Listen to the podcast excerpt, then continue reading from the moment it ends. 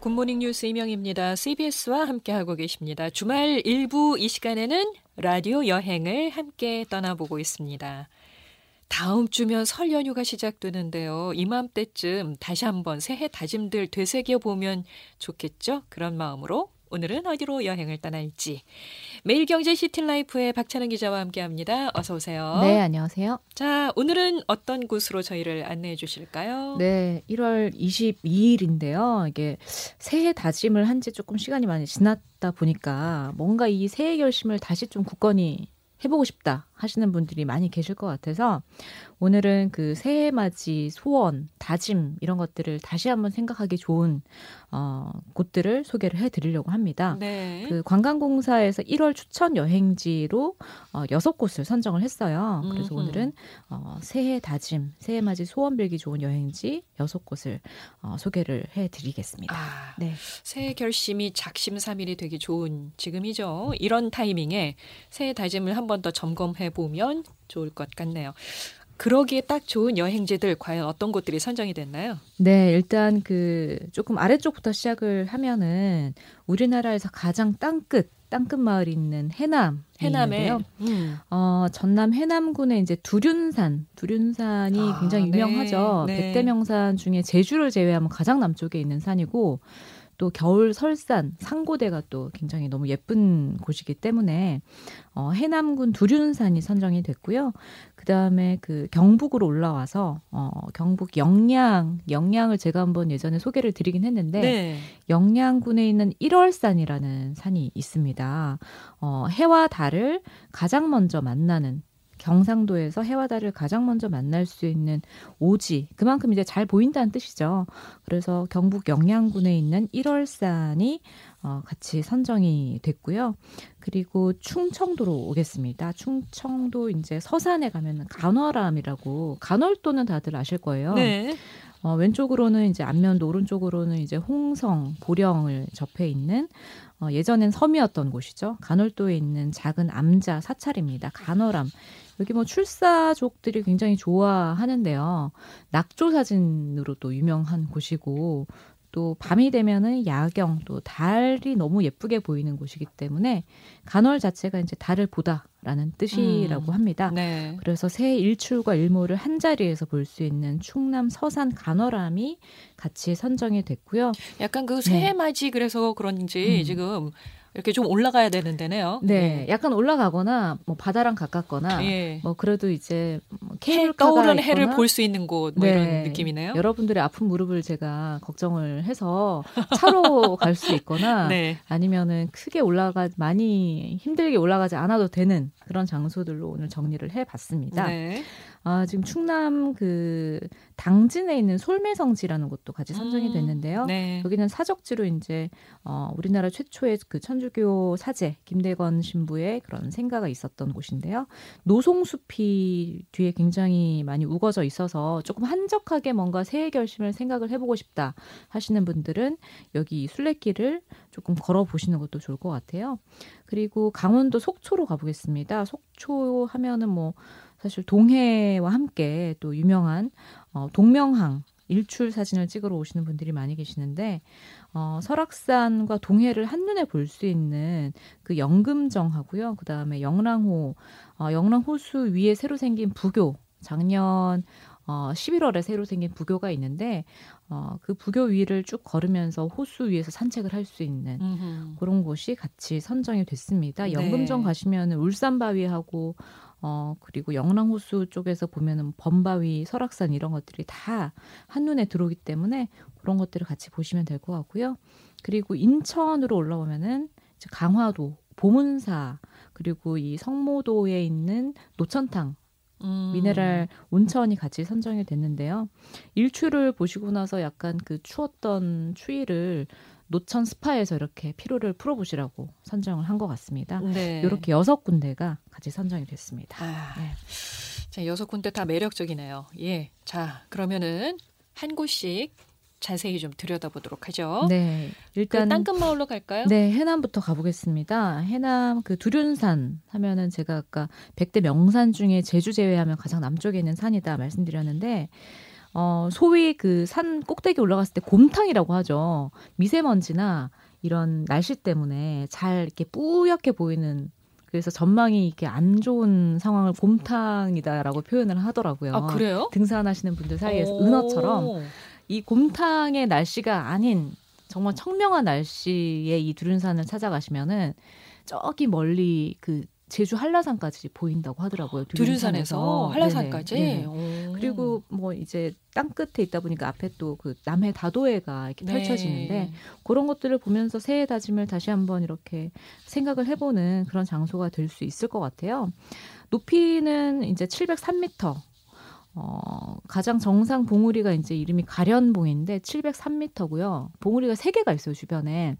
나머지는 뭐 육백팔십 미터, 뭐 육백삼십 미터 이 정도 되는데 그냥 봉우리 이 세 개 중에 한 군데만 올라가셔도 굉장히 멋진 다도의 풍경이 펼쳐지는데 네. 그래도 이왕이면은 가장 높은 정상 이 음. 두륜산의 가련봉을 한번 올라가 보시면은 뭐 일 년에 한 번 정도는 이런 경험을 해보시는 것도 좋을 것 같아요. 설산이라고 그러셨잖아요. 네. 올라가기 어렵지 않을까요? 어, 그래서 이제 올라갈 때 뭐 장비 같은 거를 조금 챙기시고 아이젠 아. 같은 거나 스틱 같은 게 있으시면 좋긴 한데요. 네. 어, 그 처음부터 등산을 하지 않고 뭐 케이블카로 나는 두륜산의 일부만 조금 경험을 해보겠어 하시는 분들은 그냥 이 두륜산 케이블카 타시고 올라가셔가지고 해상 케이블카가 있죠? 네네, 해상 케이블까지 어. 이제 그 연결이 되어 있고요. 예. 조금 그 케이블카가 약간 오래된 빈티지 느낌, 레트로한 느낌의 케이블카예요. 그래서 올라가시면은 한 일 점 육 킬로미터 정도니까 어, 뭐 왕복해서 중간에 구경하고 이런 것들을 하면은 뭐 한 시간 정도, 한두 시간 정도 생각하시면 될 것 같은데 네. 케이블카를 딱 타고 그 전망대에 딱 오시면은.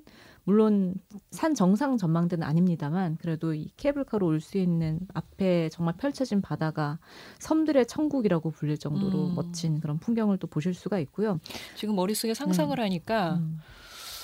너무 멋있네요. 너무 멋있어요. 이 케이블카를 타고 그냥 이 풍경, 두륜산의 일부만 봐도 굉장히 멋이 있는데 어, 두륜산이 그 바퀴륜자를 써가지고 예. 산 생긴 모양이 약간 둥글넓적하다. 아하. 둥글륜자를 써가지고 그래서 날카롭지 않고 약간 둥글넓적한 모양이다. 그리고 육산과 골산을 같이 지녔다.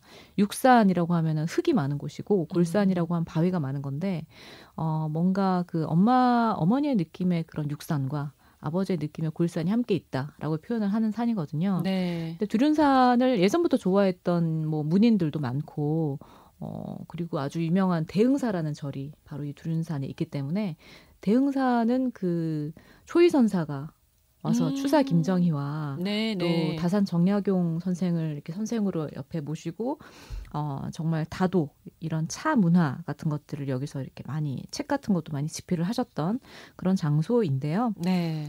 어, 나는 두륜산 정상까지 정말 걸어가는 거 너무 힘들다 하시는 분들은 대흥사에서 시작을 하셔도 돼요. 음. 대흥사까지 한 이 킬로미터 정도? 그 매표소에서 대흥사까지 이어지는 그 숲길이 또 굉장히 유명하거든요. 네. 편백나무도 이렇게 쭉 있고 삼나무도 이렇게 약간 그 위에 지붕처럼 거의 그 메타세콰이어 길처럼 이렇게 조성이 되어 있어서 그 숲길을 뭐 걸어가시면 왕복 한 한 시간 정도? 일 점 오 킬로미터니까 어, 그 정도도 나는 두륜산을 조금 경험을 해봤다라고 하실 수 있을 것 같아요. 네. 그리고 두륜산 가셨다가 주변에 이제 고산 윤선도 유적지가 있습니다.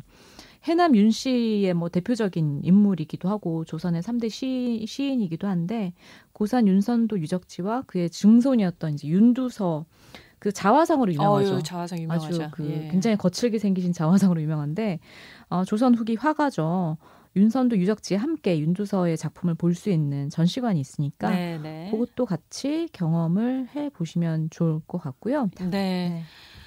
뭐 앞으로 쫙 펼쳐져 있는 그 다도해가 얼마나 멋있을까. 네. 뭐 날 밝은 때는 한라산까지 건너다 보일 수 있는 그릇이라고 하니까 음. 가슴 뛰는 예, 음. 여행이 될 것 같아요. 자, 땅끝 마을부터 가봤고요. 네. 다음으로는 경북 영양군으로 가보겠습니다. 네. 영양 하면은 봉화나 청송처럼 오지에 속하잖아요. 영양이. 그렇습니다. 예전에 그 반딧불이와 밤하늘 보호구역으로 네. 소개를 한번 해주셨었죠. 음, 그 정도로 청정한 약간 오지에 속하는 곳이라 오염이 덜 됐기 때문에 그런 뭐 하늘의 해나 달을 더 잘 볼 수 음. 있다라고 해가지고 일월산이 같이 선정이 된 것 같아요. 네. 일월산이 그 산 위에 있는 연못이 뭔가 해와 달 모양을 닮았다라고 해서 일월산이라고 하기도 하고, 어, 거의 경북에서 이제 첫눈이 가장 먼저 내리는 곳이다. 어, 라고 해서 이제 설 겨울 풍경을 볼 수 있는 너무 좋은, 겨울에 특히 찾아가면 좋은 산인데, 그때 소개해 주실 때도 제가 네. 소개를 들으면서 여기는 정말 신비로운 맞아요. 어떤 공간으로 들어가는 네. 현실에서 딱 벗어나서 음. 어떤 신비로운 공간으로 빠져들어가는 그런 곳 같다라는 생각을 했었거든요. 운전하다가 잘못 들면 정말 신비로운 다른 도로로 들어가실 수도 있는데 그 정도로 굽이굽이 이렇게, 왜냐하면 영양 자체가 어, 팔십 퍼센트가 산이에요. 산이 굉장히 많이 많이 이제 조성이 되어 있고, 그러다 보니까 예전부터 뭐 삼재가 미치지 않는 그런 장소, 전쟁이나 음. 여러 재해가 미치지 않는 그런 장소로 유명했는데, 일월산의 경우에는 어, 천이백십구 미터입니다. 아, 높네요.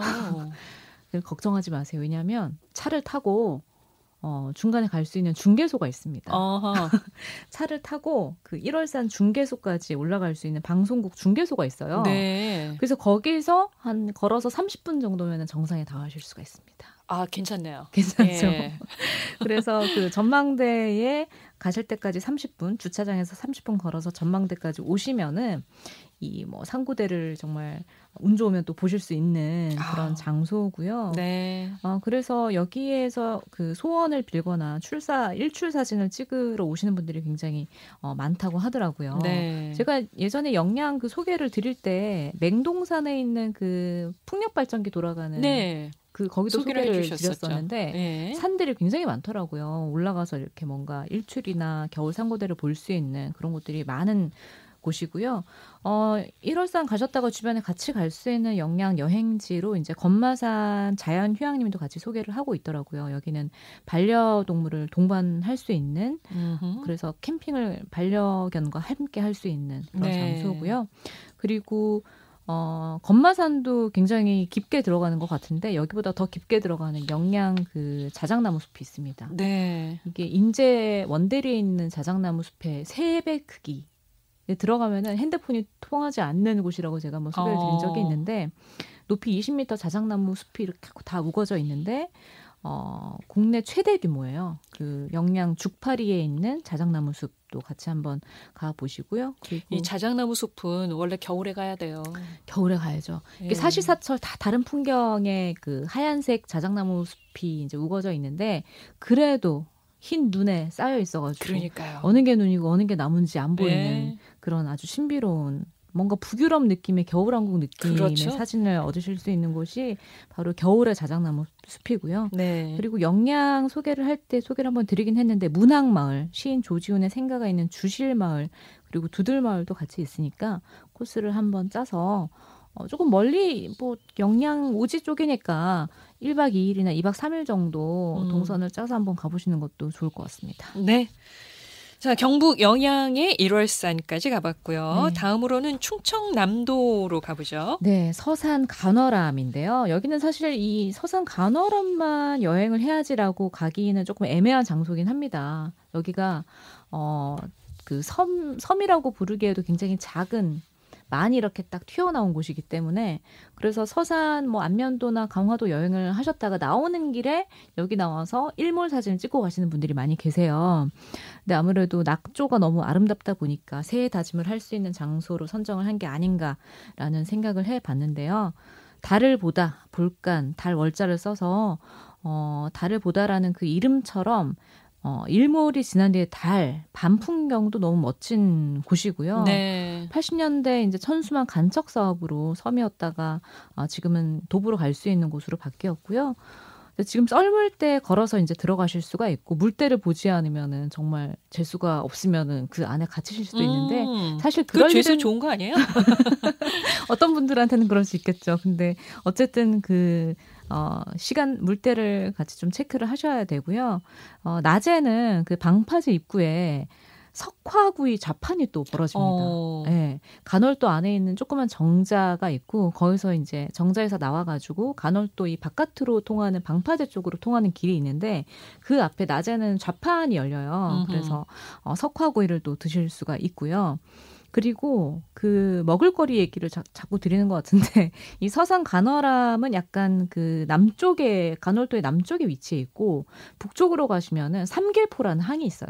네. 삼길포 항에 조금 이색적인 장소가 있는데 선상에서 회 뜨는 회를 떠주는 곳이 있습니다. 오. 바다에 이렇게 배들이 한 한 스무 스무 척 이렇게 떠 있는데 거기서 실제로 갓 잡은 생선들을 거기서 바로 회를 떠서 이제 포장을 해갈 수가 있는 거예요. 어허. 포장을 해가지고 노량진 시장처럼 주변 식당에 갖다 주면은 상차림, 기본 오. 상차림에다가 매운탕까지 드시고 올 수 있는 네. 이름이 거기 이제 그 시장처럼 회 뜨는 선상이라는 이름으로 시장이 선상 어시장이 있으니까 네. 어, 간월암 가셨다가 삼길포항도 같이 가보셔도 좋을 것 같고요. 네. 주변에 또 시장도 있으니까 먹을거리 여행을 한번 계획을 해보셔도 좋을 것 같아요. 음, 여행에 먹을거리가 네. 빠지면 안 되죠. 너무 아 제가 또 침 넘어가는 소리가 들어, 들어간 것 같은데 어, 이제 서해 쪽에 또 먹거리가 워낙 많다 보니까 그런 것들 같이 해보시고요.